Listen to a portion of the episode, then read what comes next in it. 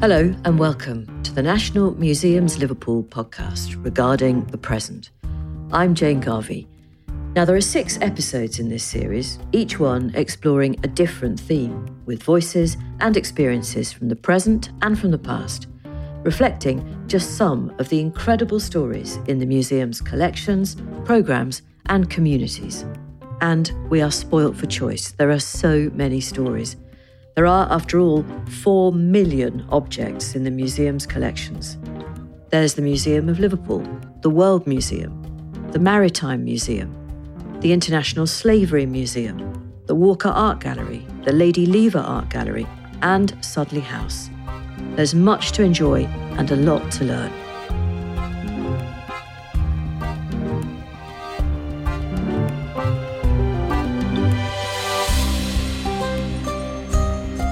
Our earlier episodes looked at the themes of love and resilience, but in this one, the theme is work, or the search for it. As we'll hear later, Liverpool is still often lazily linked to unemployment. But if you grew up on Merseyside in the late 70s and 80s, you'll definitely know why. But we need to talk more about how the people of the area fought for work or tried to equip others for the workplace. And there's more about that later. You'll also hear about a really talented 17th century female artist, largely forgotten now, who had to work to provide for her family when she was really young. First, the story of Police Sergeant Christian Owens, who rather understates the challenges he's faced in his professional life as the first person to transition whilst working for Merseyside Police. Here's Ellie Field. Working in the police force is initially a scary career path to go down. Every shift, you are facing the unknown. But imagine working in this field whilst taking on a huge life change. So I joined the police on the 26th of October 1994. So I've seen a lot of changes during my time, and particularly with my journey, I suppose. But yeah, I've been a detective since 2006. And more recently, the current role that I'm in is uh, the Force Community Engagement Unit. So that enables me to engage right across Merseyside with, with all diverse communities, including uh, the LGBT plus community. This is Sergeant Christian Owens. In 2014, he started openly transitioning whilst working for the Merseyside Police Force. It's been an interesting journey with ups and downs. And it's something that I speak very openly about and that I don't hide to protect anybody because otherwise we're never going to learn from what we're doing and make it better. So for me, I was the first serving police officer to transition in Merseyside as a force. So nobody had gone before me. So there were no guidelines or nothing to benchmark my journey against. So it was difficult at the beginning. It still is not as bad as it was, but it's still quite a male macho environment. And um, I think what I found was that we just we just weren't equipped to deal with my journey from a knowledge point of view or an education point of view, um, and processes as well. I suppose you know policies and procedures. So for me, it's been a steep learning curve. And I think for everybody involved, it's been a steep learning curve. But I like to talk very positively about it as well, because I think from that learning, it's created a lot of progress and a lot of positive development of the organization. So much so that today I feel that we are probably leading the way for, for, for other police forces and organizations Uh, that are separate to the police force. It's taken time to get to where we are today. But for me, I feel that my journey within the organisation has helped so much. And I think that's why I love doing what I do so much because I know how much it's helping. I know how much it is assisting us to just progress so much. And, you know, I get contacted by other forces, so regionally and nationally, asking for support, advice, guidance, because they clearly don't have it in their own force. And these are big police forces like Greater Manchester, you know, so that's a real honour and a privilege to me. So I would describe the first two years as being very painful, hiding away at times, just not feeling strong enough to deal with what was happening. And I think a lot of that was due to just ignorance. Ignorance, a lack of understanding of what a trans person goes through. And because of that, being, uh, you know, people were unable to support me properly. And then I suppose I turned that around a little bit once I felt strong enough to do something about it. So, yeah, about 2014, that's when I first found my voice, I suppose. and I started to use my voice to educate people. And that's that's what I do today. That's what I love doing um, because mm. I can see I can see the changes. I can see the positive change, and it just spurs me on to do even more. In 2020, Galop, an LGBT plus anti-violence charity, surveyed 227 trans people and found that four in five had experienced a form of transphobic hate crime, and one in four had experienced transphobic physical assault or the threat of physical assault. Christian Owens is taking on a huge role in the Merseyside police force by educating all the new recruits on how to confront their own prejudices and how to deal with trans related hate crimes. So, I deliver a trans awareness workshop to every new recruit that starts in Merseyside Police. So, at the beginning of their journey, they get to see me for two hours and we talk just like we're talking. They get to ask questions and I also do that for more established officers and staff across the force. And yeah, I've had people, you, know, say to me, I really did not understand your life or your journey. And I feel now that I'm more equipped to go out and speak to people and to not make mistakes and to understand what's right to say and what's maybe inappropriate to say. So people kind of say those things to me all the time. And just a couple of weeks ago, I um, I did the first class of the new police officer apprentice degree apprenticeship scheme, and um, these are brand new officers. I think twenty three weeks in in the job, and uh, one of them emailed me later that night after the presentation, and he just uh, said, "I just felt." that I had to get in touch with you and to explain the impact of the session that we had today.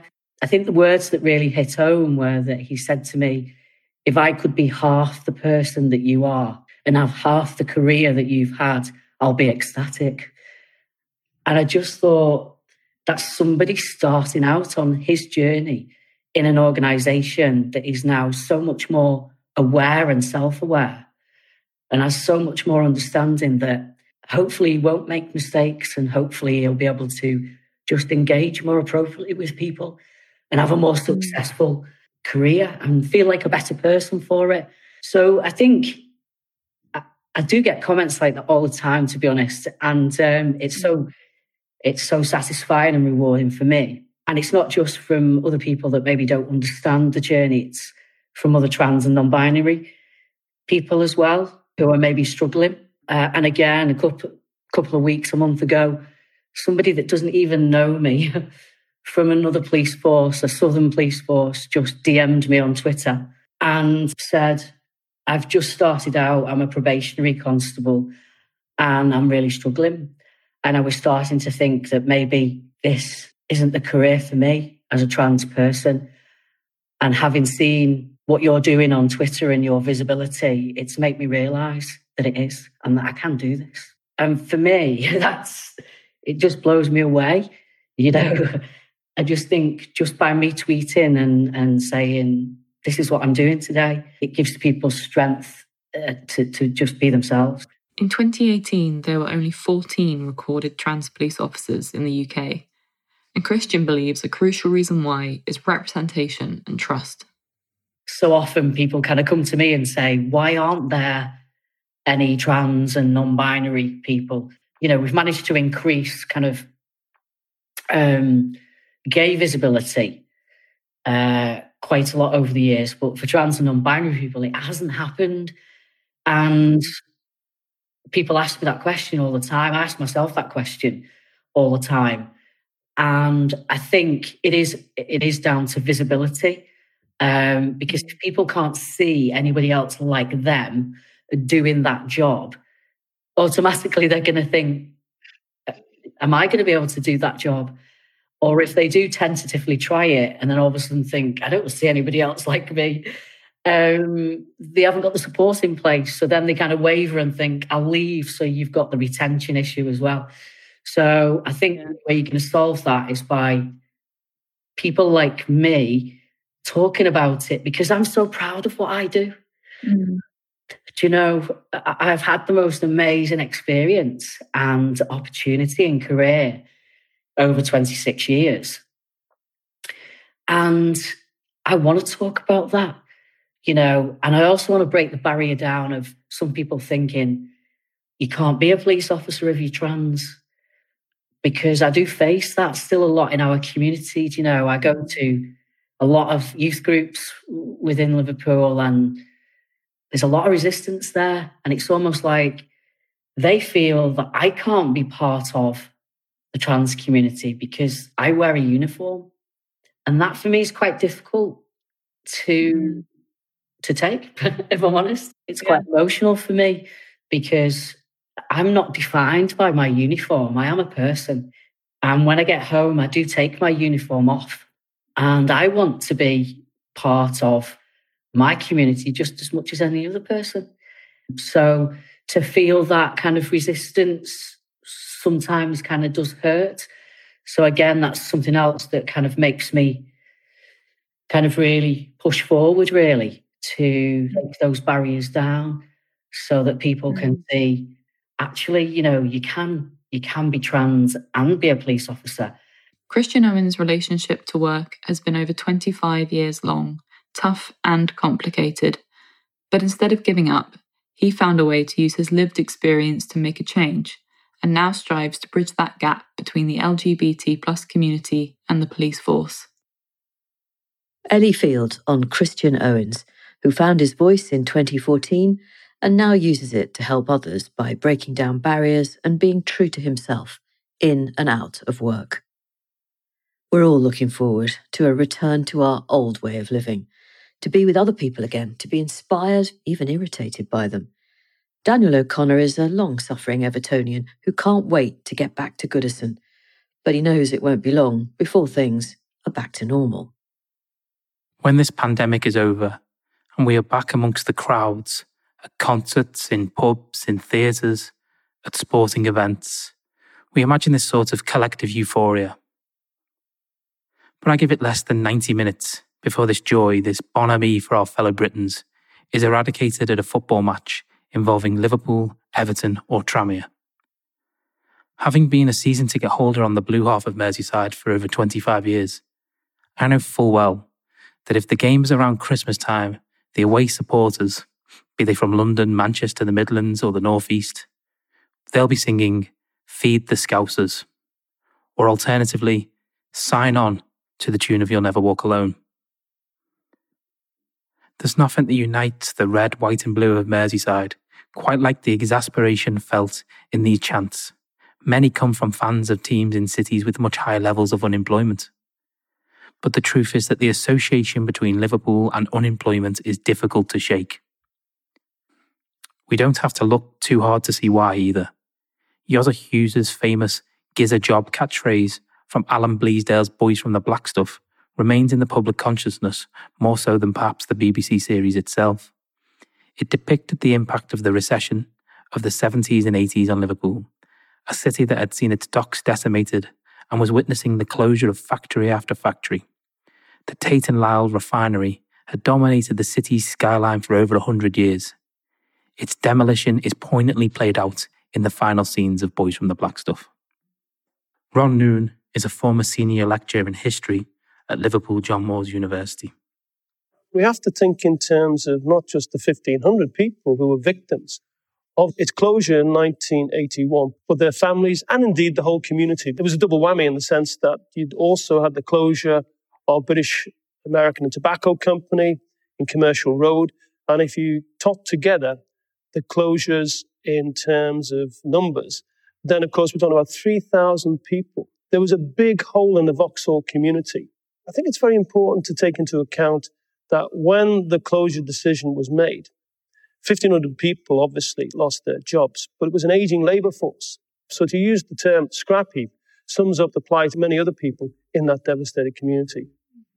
By 1985, Liverpool's unemployment rate exceeded 20%, twice that of the national average.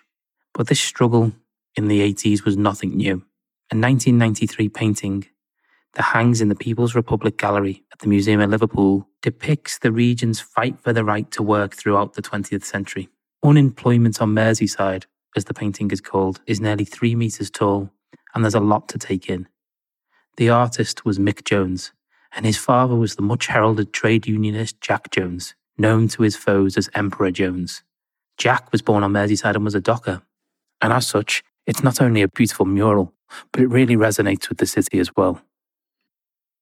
It was made specifically for the previous museum, the one for the Museum of Liverpool called the Museum of Liverpool Life. This is Kay Jones, lead curator of community history at the Museum of Liverpool.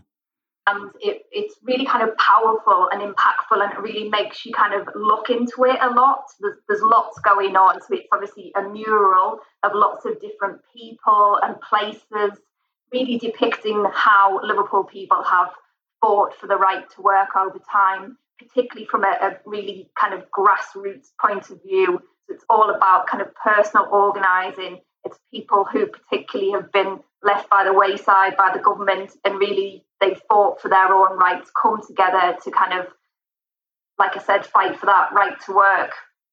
As part of the exhibition in the Museum of Liverpool in which the painting hangs, you can hear the voices of some of those lives depicted, including this interview with the artist himself, Mick Jones, who passed away in 2012.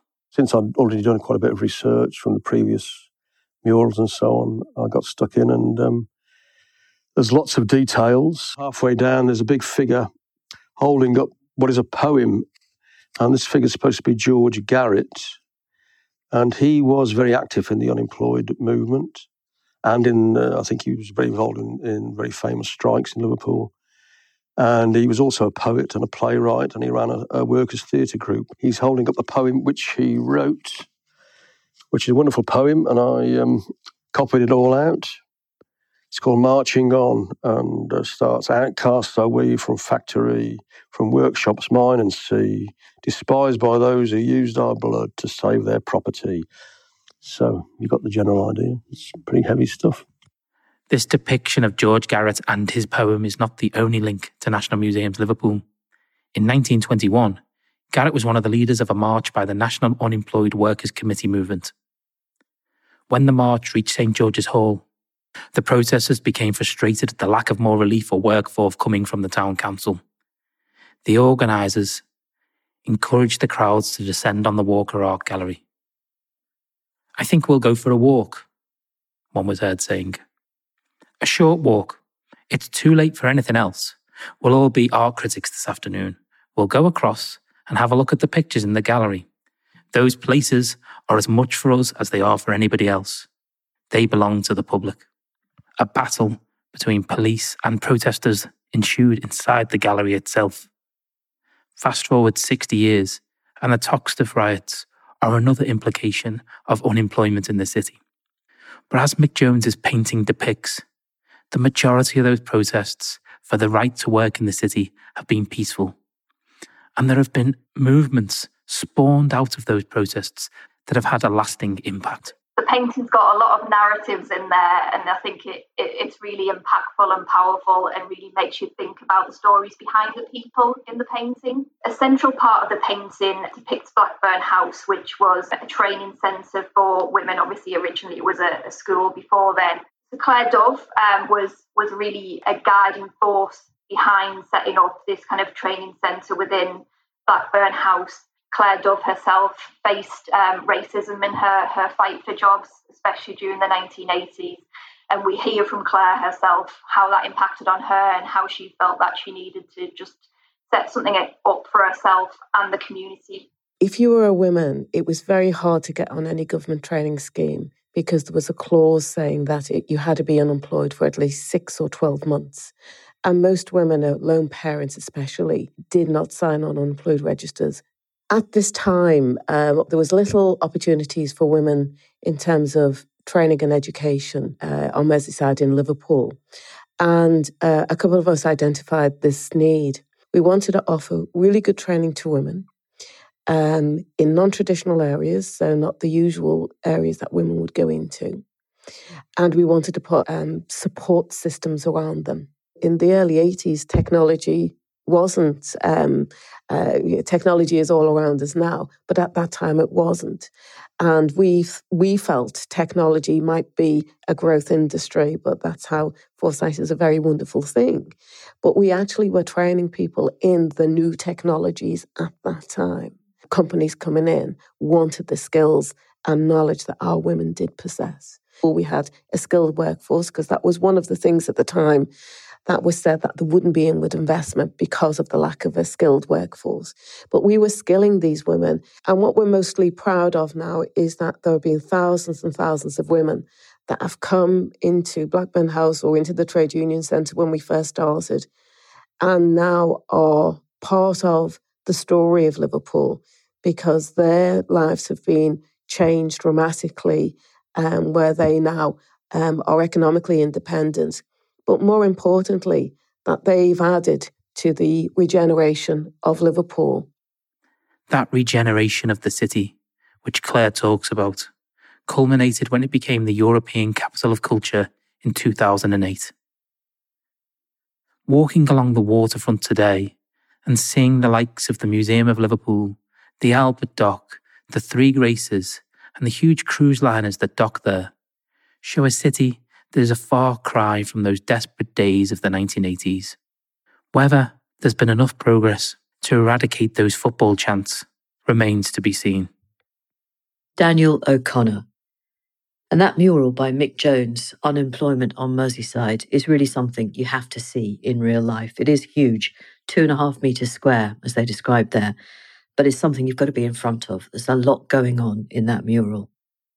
And what brilliant work they did at Blackburn House, by the way, preparing women for roles in the forthcoming tech industry. Fantastic foresight. Now, you might not know the name of the 17th century Baroque artist Elisabetta Sirani, but she was widely celebrated in her day. She was working professionally when she was just a teenager, and by her mid 20s, she was her family's sole breadwinner. But as Ellie Field finds out, she was a pioneer in other ways too. Being a woman artist in 17th century Italy is hard enough as it is, but also being responsible for your family's income and welfare is a whole other matter. I spoke with Kate O'Donoghue, curator of international fine art, about a rather incredible artist from our collection at the Walker Art Gallery. Elisabetta Sirani was born in Bologna in 1638, um, in northern Bologna in northern Italy, and she was the daughter of an artist, Giovanni Andrea Sirani. And he was, in fact, uh, an assistant to Guido Reni, who was one of the most famous painters uh, working in Italy in the 17th century. And he's still very famous to this day. Now, when Guido Reni died in 1642, Giovanni set up his own studio. Now, he didn't have any sons, so he decided to train up his three daughters, who were Elisabetta, the eldest, Barbara, and Anna Maria. So he, he decided to train them up as painters. Now, Elisabetta became the most successful of, of his daughters, and she actually began practicing professionally as an artist at the age of 17. And we know that she completed at least over 200 canvases in her lifetime. In addition to that, she produced prints um, as well as creating huge amount of drawings and sketches. I think one important thing to kind of keep in mind is contrary to what we might expect, uh, Bologna at this time in the sort of early 17th century was actually quite a progressive place. Um, so there was access to education for women, um, albeit certain women, say if they come from a certain background and had sort of wealthy families. Uh, but women were sort of welcomed to participate in sort of um, civic and public life. So having no sons, Giovanni Andrea Sirani sort of decided to teach his daughters how to paint. And he was obviously quite open to the idea of them working professionally because all three of them did go on to work professionally, with Elisabetta being the most successful.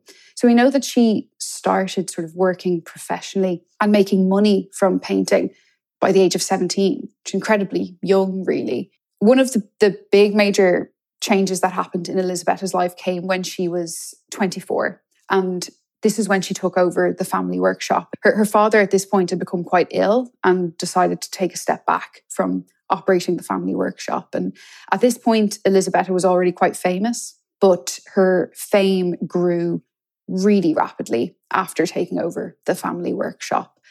And she had many important patrons uh, all across Europe, uh, including the Medicis, probably one of the most uh, well known names.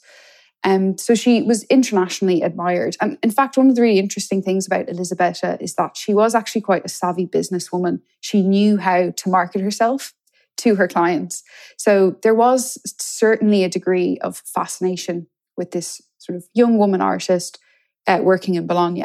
And she really tapped into that in, in terms of how she sort of marketed herself is she painted quite a lot of scenes of, say, great uh, heroines from history, including from you know religion and mythology. And sort of one example of this is she painted a large canvas of Judith and Holofernes, which is based on a scene from the Bible, in which Judith overcomes this um, figure of Holofernes, who's this very powerful army general, and the story shows how Judith sort of overcomes him intellectually and physically. Uh, and in that painting, Elizabeth has actually used her own image, her self portrait, as the figure of Judith. So she's sort of placing herself um, there as the female protagonist.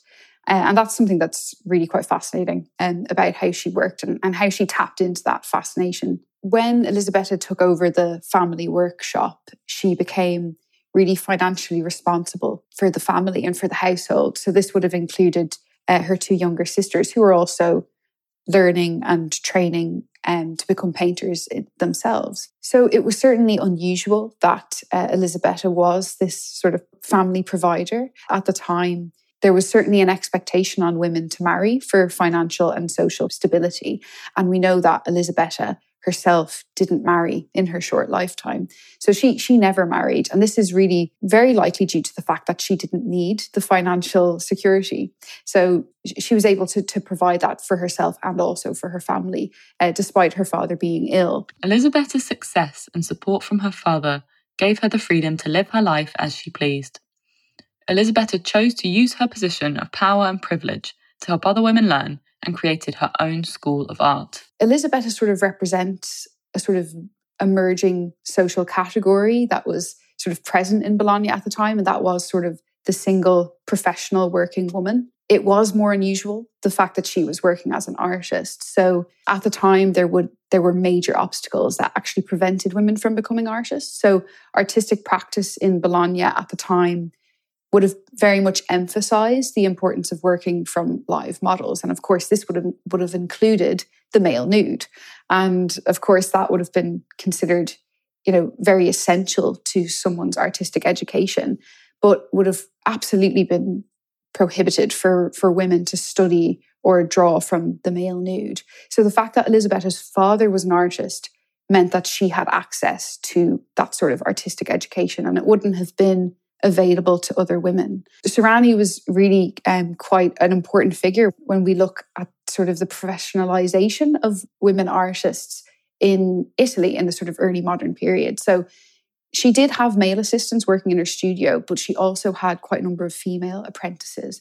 And probably most significantly, and this is something that really sets um, Sirani apart, is that she established the first professional art academy for women in Europe. Interestingly, Elisabetta Sirani sort of breaks that sort of traditional model of sort of male to female learning.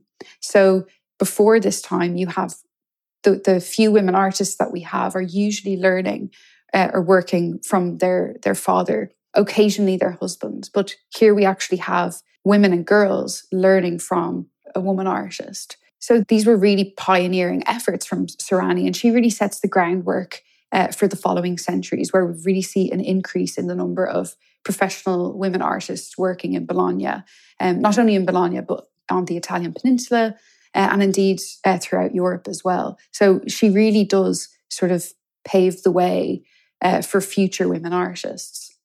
When Elisabetta died, she left behind an impressive legacy she was well respected by her fellow peers and revered by the people of Bologna. This is something not many women artists were able to achieve. Very sadly, uh, Elisabetta died quite suddenly and in what was considered quite unexplained circumstances when she was just 27. And this had a really devastating impact on her family, of course, um, but also on the sort of wider community and the city of Bologna. I mentioned that her father, Giovanni, who had stopped working due to his illness and was sort of relying on Elisabetta's support, he did start working again to support the family. Her sisters were still quite young at the time. But also, we have these very kind of moving accounts that following Elisabetta's death, there were sort of gatherings of women, which included her pupils and also some of her patrons. That's another really interesting element to the story is that many of Elisabetta's patrons were women as well. So we, we have these very moving accounts of these women gathering at the Sirani household to sort of mourn this, this loss of this great artist and this great role model, really. There was a very large public funeral held in her honour in Bologna. And she was actually buried alongside Guido Reni, who is the painter that her, her father had worked for, a very famous, famous painter in Bologna. And her being sort of buried in this very public sort of ritual was an acknowledgement of her legacy as one of the great artists of the city of Bologna. So she was very much treasured in her own lifetime and she achieved that great amount of, of fame in her own lifetime. And um, so I think it's fair to say that Sirani was far more appreciated in her own lifetime than she was, say, during the 20th century. I think, you know, moving forward, there'll be a lot more appreciation uh, and recognition of her because she she really did leave a, a great legacy and did change artistic tradition and sort of set the way for professional women artists. Carlo Malvasia, Elisabetta's biographer and friend, summarized her legacy perfectly in her eulogy. The prodigy of art, the glory of the female sex, the gem of Italy, and the sun of Europe. That is quite an epitaph, the sun of Europe, a tribute to Elisabetta Sirani, artist, teacher, and role model. And there's much more about everything we've discussed on this podcast if you go to liverpoolmuseums.org.uk. You've been listening to a podcast by National Museums Liverpool on work. Our teams are working hard to ensure everything is safe and ready for reopening in May. But while we're closed, online donations mean more than anything please show your support by visiting liverpoolmuseums.org.uk forward slash donate. Regarding the Present was hosted by Jane Garvey, with stories from me, Daniel O'Connor, and digital content producer Ellie Field. The show was produced by Sam August at Onomatopoeia Post Productions. The artwork is by Safa Khan, and the theme music is licensed to us by Big Giant Circles. Thanks to all our contributors, and thank you for downloading.